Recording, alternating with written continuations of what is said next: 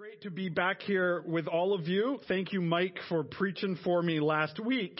Uh, it was actually kind of a really neat thing that we did that um, I didn't have. Normally, when I have someone preaching for me, it's because I took the week off, right? And so sometimes people just assume I'm on vacation.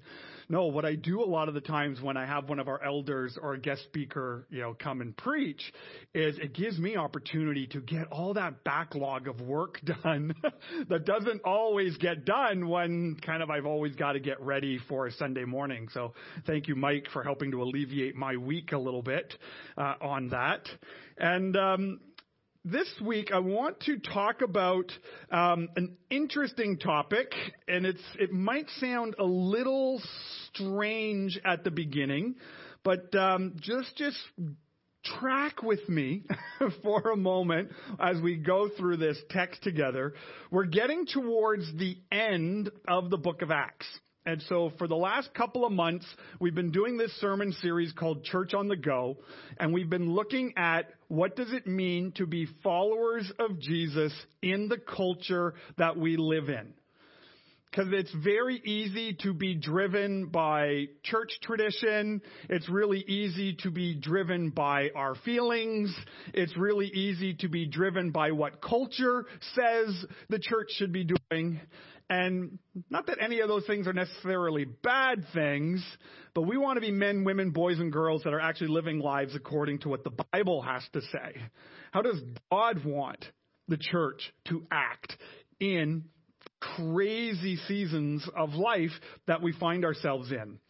And so today we're going to be spending some time in Acts chapter 18. If you have a Bible with you, you can follow along in there, Acts chapter 18. If you use on a mobile device, if you use the YouVersion Bible app, um, there's a feature in there called Events and you can find Greenbelt on there. And every week you'll get the outline there with all the scriptures that we go through. You can take notes there as well. And thank you so much, George, for putting that together for us every single week. I really appreciate that. And so, as we're turning there to Acts chapter 18, I want to ask you a question. This is a question that was really, really resonating with me over the past few weeks. And this will be kind of, this will be some good cleansing of our soul together this morning as we just kind of confess this together. Um, have you ever felt like, or maybe are you feeling this way now, that Everything depends on you. Have you ever felt that way? Whether it's in your family, have you ever let's let's just let's just really confess to one another. Have you ever looked at your spouse? Don't make eye contact right now. But have you ever felt this with your spouse that they just don't do enough around here? I know Danielle feels that way weekly, okay?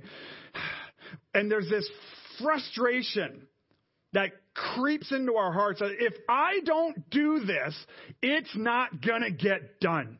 Any of you ever felt that in your family? How about at work? That if you don't do this, all these other no good, lazy, good for nothing people who are drawing these ginormous paychecks and if I don't do it, it's not going to get done. Have you ever felt that way before? Okay, a few hands going up. And if you're on church online, put it in the chat that you're resonating with this. I remember back in my computer consulting days, um, we were working on a project that in the contract that we had put together with the city of Montreal, it was a contract with them, that for every week that we were late on delivering the contract, we had to pay out tens of thousands of dollars in fees and, and, and fines for not making the deadline of this contract that we agreed with the city of Montreal. And um, and so we were way behind schedule. It was not working. We're, our company is dishing out tens of thousands of dollars each and every week, and I'm the project lead on this with a team of about eight people. And I'm punching in, no word of a lie. Danielle was pregnant at the time with Samantha. And I was punching in 60 to 70 hours a week because if no one else would do it, I'm the only one who can. These people taking two hour lunch breaks and going home to their wife and playing with their children and all of these things. And I'm just getting angrier and angrier and angrier. You see, it's very, very natural for us in our humanness to get angry at people around us when we don't feel they're pulling their, own, their weight. Whether it's in our marriage, whether it's in our family, whether it's with your siblings, whether it's at your job. We can just get so angry at people when we see how hard we're working and we don't see them working as hard as we think they should. Now, here's where it gets really challenging for us when it comes to being a church on the go. How often can that attitude that we have towards people, how easily, if it can easily creep, creep into your heart in marriage and at work, maybe it's just as easy to creep into the life of the church. Well, if I don't do this ministry, no one else will. Or if I sign up for this ministry, I'm going to have to commit my entire soul to this. That I'm going to be stuck doing it for the next 15 years because no one else will help. Or what if, you know, this or that and all of these things.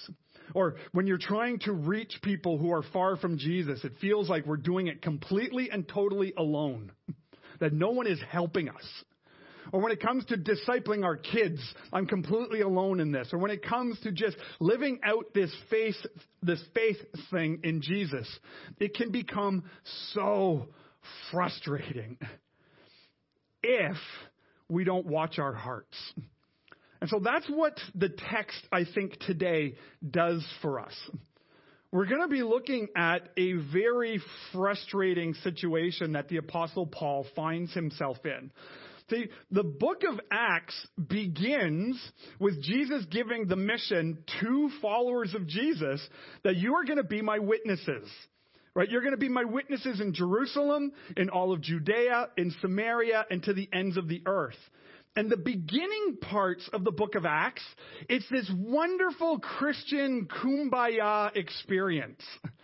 Thousands and thousands of people are becoming Christians. The power of the Holy Spirit is showing up, and the apostles are healing people. They're raising the dead. They're doing all these incredible things.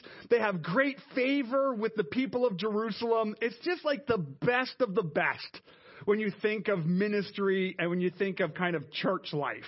Like they're living the dream. Every church wants to experience those early chapters from the book of Acts. But then about halfway through and right up to the end, it's a dramatic shift in tone where it goes from this beautiful thing and all of these amazing things that God is doing to suddenly we start seeing the pain and the sacrifice that the disciples are called to in following Jesus. Because Jesus didn't always promise a life that's perfect. Jesus just promised his presence. Jesus never promised that you would get everything that you want every single time you ask for it. Jesus just promised that he will never abandon you nor forsake you, that his power will be with you always to the very end of the age.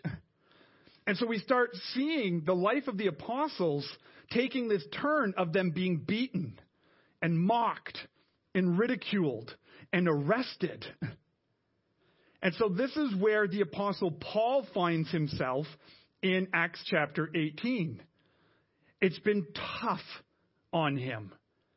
It's been hard work trying to bring this message of Jesus everywhere that he goes. And so let's read here from Acts chapter 18. I'm going to start reading here in verse 5. And please apologize. I apologize uh, in advance. I forgot my glasses at home this morning. Good thing I got my big print Bible here. We should be okay. Let's read this here. Acts chapter 15. I'm going to start reading in verse 5. So it says, When Silas and Timothy came from Macedonia, Paul devoted himself exclusively to preaching, testifying to the Jews that Jesus was the Messiah. Now, I just want to stop here for a quick moment. If you remember the story of Paul's conversion, and Paul being, uh, Jesus coming into Paul's life and, and giving him kind of this call on his life. And then Jesus talking about Paul to the, to other disciples of Jesus, Jesus made it very clear that that Paul was going to be this apostle to the Gentiles. That, that he was going to suffer for the sake of bringing the good news of Jesus to non Jewish people, to Romans, to Greeks, to people from Asia, people from Africa. That he was going to be speaking and preaching to non Jewish people. So here it's kind of fascinating that what we see Paul doing is Paul devoted himself exclusively to the preaching, testifying to the Jews. He's trying to reach his people. You see, there's this huge passion for him to reach his family, his tribe the people that he knows, the people that he loves, the people that he's grown up with. He wants to desperately see them know who Jesus is as the Messiah.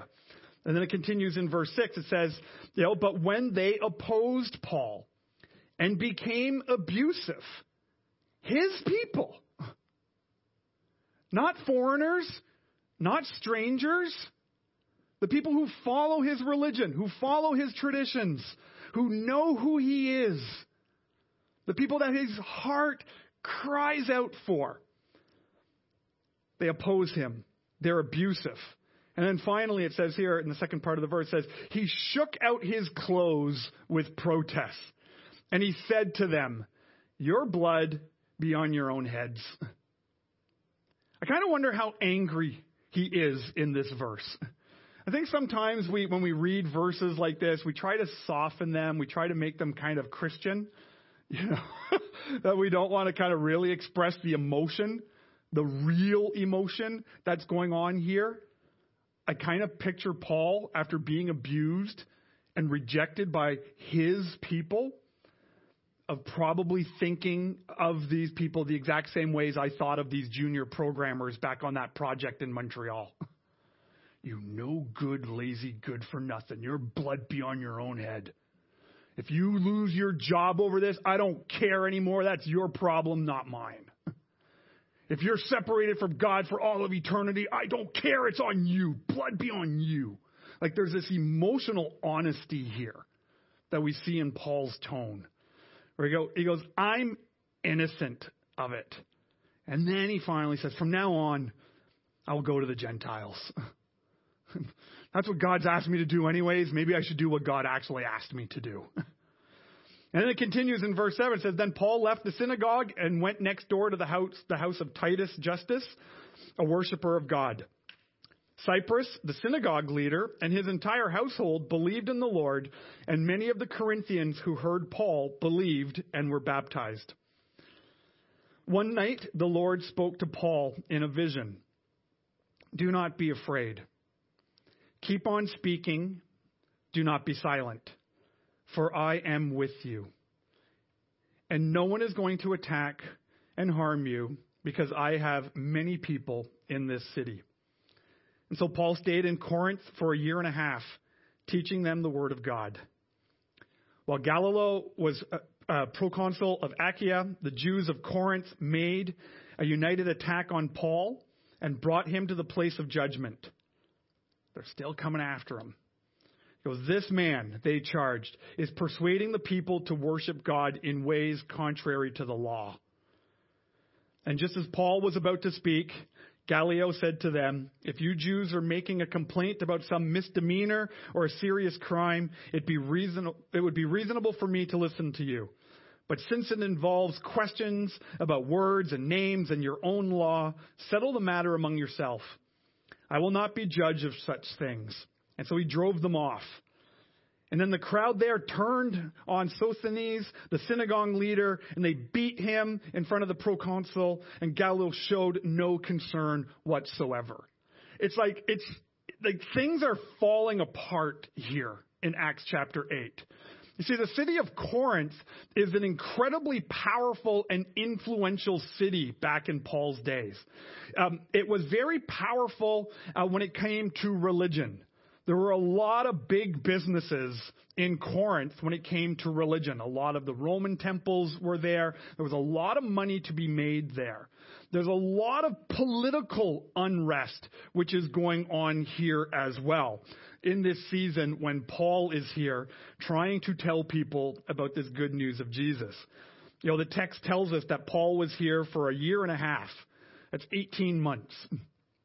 Just think of your last 18 months and everything that we've gone through here in our families and in our workplaces over the last 18 months of this pandemic, right? It's not been easy. It's been quite challenging in so many ways. And so Paul is in this, this turmoil time here.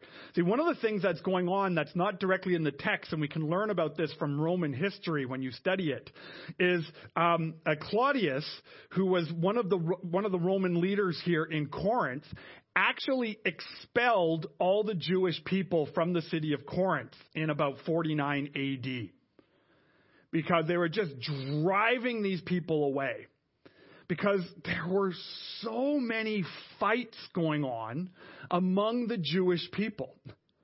And what history shows us is a lot of this fight that was coming up among the Jewish people in the city of Corinth was because of this new movement called the Way. Where Jewish people were, were becoming followers of Jesus. They were receiving the Holy Spirit in power began speaking in tongues. They, they began being able to do miracles. They began taking care of the poor. They began doing all those amazing things that we learned about in the early parts of the book of Acts. And it's upsetting people like crazy. So much so that the politicians have got to stop this and drive them out, saying, You guys need to sort out your junk. And that's what this politician here does here. When they come to this leader here and they, they, they want him to judge Paul. And he's like, This is a religious thing. Why are you dragging me into this? You see, there creates all this tension and all of this frustration that's happening here. It's a season for Paul of high stress. And I think if we were honest, as Christians, we are going through a season of high stress of being a follower of Christ in our culture today. I was just listening last night to um, a talk from a guy named Ed Stetzer. This past week, we had our fellowship's national convention, and uh, Ed Stetzer was supposed to be the guest speaker, but because it, and he was going to do like two days of teaching on culture and the Christian influence in our culture today. But because of COVID, the conference stayed online. So instead of preaching and teaching us for two days, he spoke for 20 minutes. And you can actually get that talk on the fellowship website if you want to check it out for yourself. It's an, a powerful, powerful 20 minutes to open our eyes as followers of Jesus of the cultural change that we have gone through over the last 18 months. I mean, let alone the, the pandemic, but the political shift that we're seeing south of the border. That, you know, when we kind of say as Canadians isn't impacting us, oh boy, it's impacting us. Really impacting us up here. Um, you know, all of the tensions that we've been dealing with as a society since the George Floyd murder and Black Lives Matter and all of that and race reconciliation, all the stuff that we're learning about the residential schools from the First Nation people and graves upon graves upon graves of, of children and how that impacts us. There's all these huge tension things coming at us and hitting us as followers of Jesus. Again, and that's just tip of the iceberg. Let's talk gender. Let's talk gender identity, the trans movement, what it means to be a man, what it means to be a woman in our culture today. We, as followers of Jesus, are getting walloped on so many topics that we have to so watch our heart because we can respond in a way that makes us feel like, man, it's all on me. I have to fix all these dumb people. I got to correct everyone. I got to take this all on myself and just get very, very, very frustrated. Or we can learn from Paul's example in this text. Paul does some things in here which are so incredibly subtle because he's not the main guy of this text, but we see how he responds to the world around him.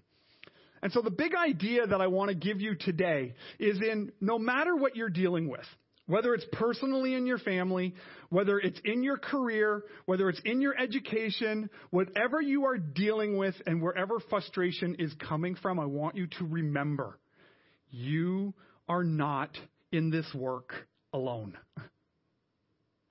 You are, God is not calling you to do this alone. He's not calling you to fix your marriage alone. He's not calling you to fix your business alone. He's not calling you to be the hands and feet of Jesus in the world alone. Okay? And so let's look at a few things here from this text that I think is really amazing when we study what Paul does here. So the first thing that we see Paul do is we see Paul give space for God to show up we see Paul give space for God to show up. So we can see we can see this here in Acts chapter 18 verses 6 and 7. Again, we saw how Paul, you know, he's being abused by the Jewish people. He wants to bring the good news of Jesus, that Jesus is the Messiah, that Jesus came to die for their sins, to set the captives free, all those good things. And people are not responding to it. Paul in his frustration, he kind of does here what Jesus told his disciples to do. When Jesus told his disciples, when you go into a town and you proclaim the good news and people don't accept you and don't want to believe you, what did Paul tell them to do? Uh, so what did Jesus tell them to do? He told them to dust off your feet. I'm falling over here. I was like, whoa, work on my balance. There we go. Dust off your feet. Just dust it off. Why do we do that? So it doesn't get in here. So the junk here that you pick up when you're walking and going, you need to let it go. You need to let it go. And you need to give space for God to work. God has not called you to solve the pandemic. You are free in Jesus' name. Okay? God has not called you to um, figure out vaccine passports. Let it go. There are so many things that are driving us crazy as Christians right now. We need to give God space. Look at what happens here when Paul does this. Paul does this. He goes, Forget it. I'm done. I give up. It's not my responsibility. Blood be on your own hands. He's frustrated, but he lets it go. And then the very next verse, actually verse 7 and verse 8, it says, Paul left the synagogue. He's done being frustrated with these people. And then verse 8, Crispus, the synagogue leader, and his entire household believed in the Lord. I find that fascinating. I literally have goosebumps just thinking about that. When Paul finally surrenders and gives space to God, the next verse is now here's this religious leader who's just accepted Jesus. We need to give space for God to work. You see, you're not doing it alone. God is with you, helping you. Right? We need to give God space in, in, our, in our work. We need to give God space in our marriages. We need to give God space to work on our hearts so that we don't develop this attitude like everything depends on us. this past week, Danielle and I, uh, we were really blessed um, out of the blue uh, with an opportunity to just go on a leaders retreat. Um, this was a retreat that was intentionally put together for Christian leaders to just spend some time with God. They actually called it to reset. And, and, and it was just amazing to just spend three days and a couple, you know, and a few nights just in God's presence to give God space. Now I realize I'm probably spoiled rotten. And, and, you're looking at me going, I don't have three days to give up and meet with God, and, and I sympathize. But you gotta find 10 minutes. You've got to. Your heart depends on it to find 10 minutes a day to give God space so that He can speak to you, that He could just show up. And you'll actually find you actually have more time than you think you have. All the episodes of, you know, Castle on Netflix that we watch every night. I don't have to watch four episodes a night. Create space for God to show up. Because again, when Paul does this, God moves. It doesn't all depend on you. God is helping you if we give him space. Second thing that we see Paul do here from this text, and it's a great reminder for me personally, so I hope this is a good reminder for you, it's to be patient in a rushed culture to be patient in a rushed culture. Right? Paul was in Corinth for a year and a half. Says 18 months that Paul is here, just slowly teaching people the Word of God. Teaching them about his Jewish heritage, the teachings of the, of the, of, of the Old Testament, of the, the Pentateuch, the teachings of Moses, the, the, the prophets, the law, all of these things. Paul is just slowly teaching this in order to help people come and know who Jesus is. He takes his time. I don't know about you, but I'm terrible at taking my time. I, I, I, I want it fixed now. Like, like whenever I see a problem, uh, I want it fixed now. I, I don't want it to take a year and a half to fix it. I, I just want to like roll up my sleeves. I want to get to work. I want to like forget that God's got work to do on it. That I'm just going to get it done. I'm just going to fix this. This is actually how I do kind of um, marriage counseling as well. If you ever come to me for marriage counseling, like I just want to fix your marriage. Just like just fix it. Just just just get it done. You know, like roll up your sleeve, just get to work. Like, you know, and I just want to talk about my feelings. No, no, no, just get it done. right? I could be so rushed. But we need to be patient in this rushed culture that we live in. You know, when there's problems, when there's tensions, when there's frustrations, they might not be solved by Friday. Even though there's a great book series to how to get a new spouse by Friday, how to have a new teenager by Friday, how to have a new career by Friday, how to hear from the Lord by Friday, all of these books. What if we don't get it by Friday? What if it takes a year and a half? What if it takes a little bit longer? We need to be patient, right? So this is what we see happening here um, in, in verse 11, right? Just Paul stayed in Corinth for a year and a half just teaching them the Word of God. And this comes right after hearing from Jesus. Like Jesus came to Paul in a vision at night saying, Don't worry. Don't be afraid. Just keep speaking. Don't be silent. I'm with you. And he says, No one's going to attack or harm you. But then you go further down and you see that he's attacked and harmed. What Jesus is talking about is spiritually. No one can hurt your spirit. No one can steal your soul because you belong to the Lord. We might face trials, we might face temptations, we might face hardship, but it is well with your soul. That God loves you so much that Jesus died for you.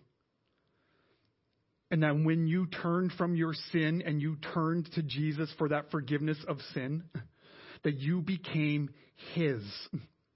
And you become sealed with the presence and the power of the Holy Spirit, and nothing can take that away.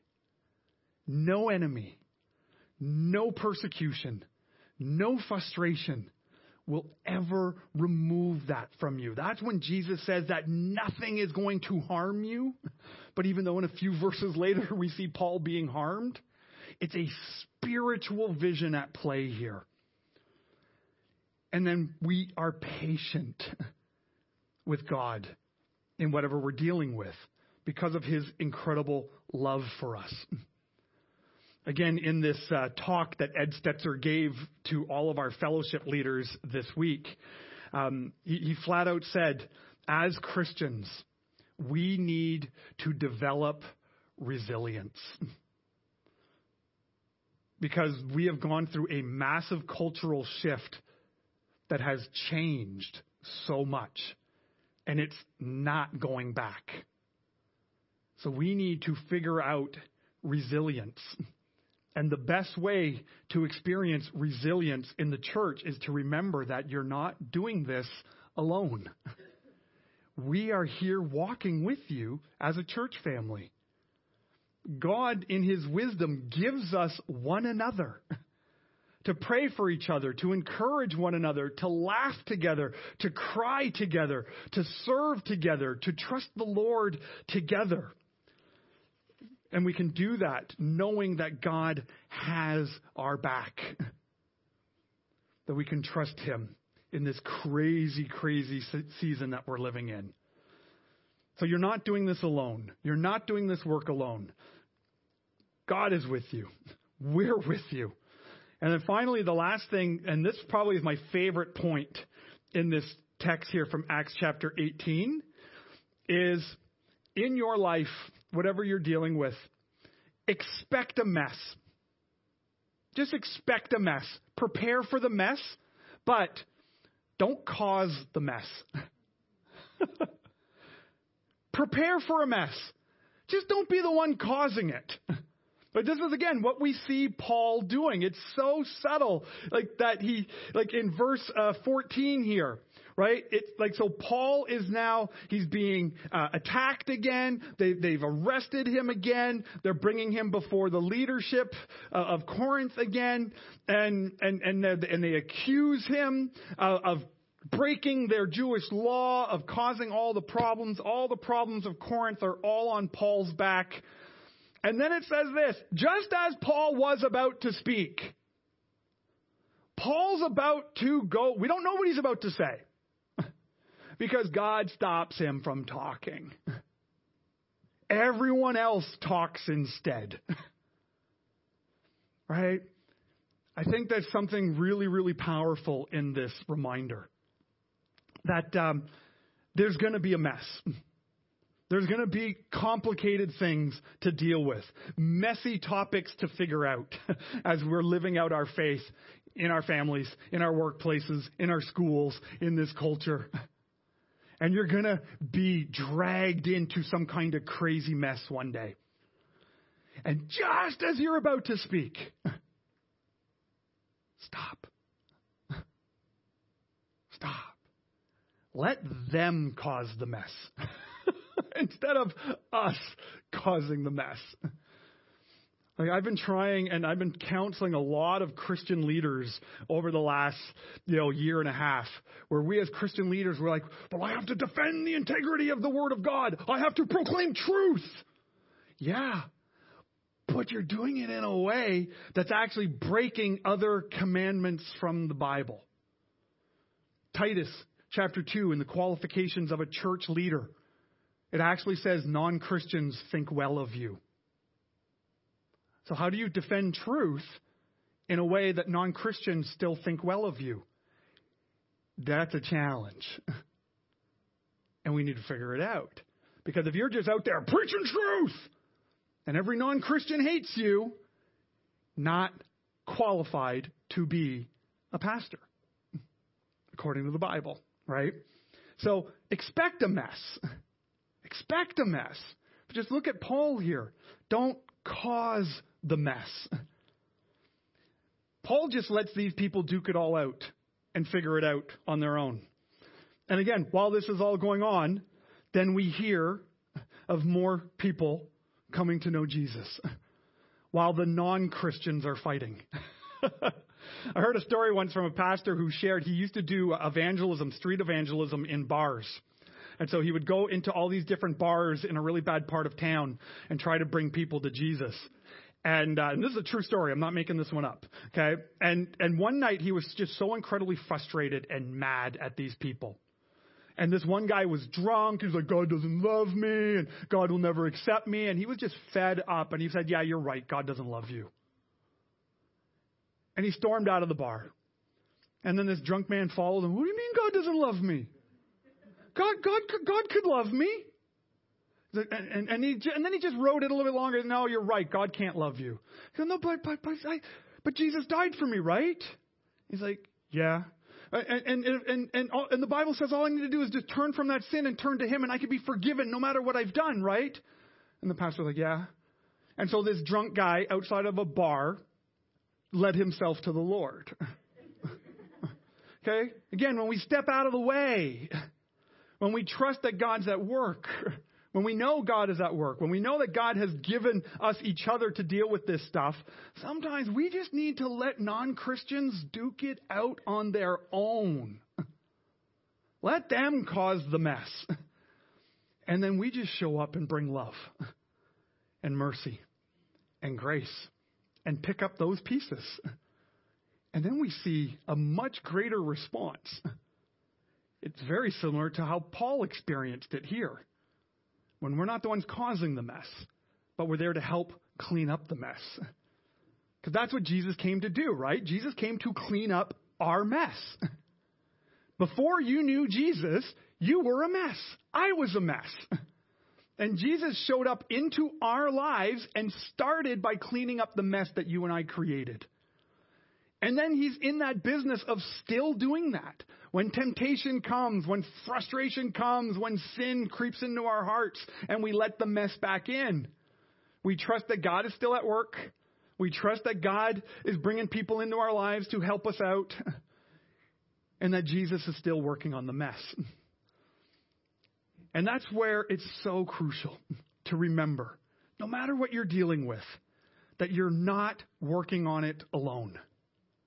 You're not working on it alone. God is with you. We are with you. We just need to trust God that He wants to do more than we could ever ask or imagine. Let's just pray together. Father God, as I've been reflecting on this text over the last few days, um, I've asked myself a lot of questions. God, am I giving you space to work? Or am I am I doing this pastoring thing? Am I doing this Christian thing? Just doing it as if it all depends on me. And if I have, God, forgive me. God, if we have been doing this Greenbelt Church thing like it all depends on us, forgive us, Lord. And so, God, we give you space to work in our lives. Whether it's in a marriage, whether it's in a broken relationship, whether it's in our jobs, whether it's at school, wherever, God, you want to work, we're going to trust you and we're going to give you space to do so. Father God, I pray that you would also bring people into our lives to come alongside us and help us and walk with us in whatever we're dealing with. And God, I pray that you would use us to come alongside and walk with people to bless them. And Father God, I also pray um, that we know the culture and the world that we live in today is messy. But God, I pray that you would use us as followers of Jesus to help clean up the mess and not be the ones to cause it. And God, if we have been the ones to cause it, if we have stirred up fights and tension and strife, forgive us. Forgive me. And Father God, use us to draw more people to Jesus. And just right where you are right now, there might be some of you here today, uh, whether here in person or at Greenbelt Online, who would say you've never actually allowed Jesus to clean up the mess in your life. And that can happen real easily right where you are today. Just by quietly praying in your seat or at home. Just pray, Jesus, come into my life. Forgive me of my sin. Come into me and make me new. And if you pray that prayer today, I believe what the Bible teaches us that Jesus has just showed up and he has just made you new. That he has dealt with the mess. And now he wants to bring you on a journey with the rest of us of bringing that hope to the rest of the world. Knowing we're not doing this alone, that we're all in this together. And we pray this in Jesus' name. Amen.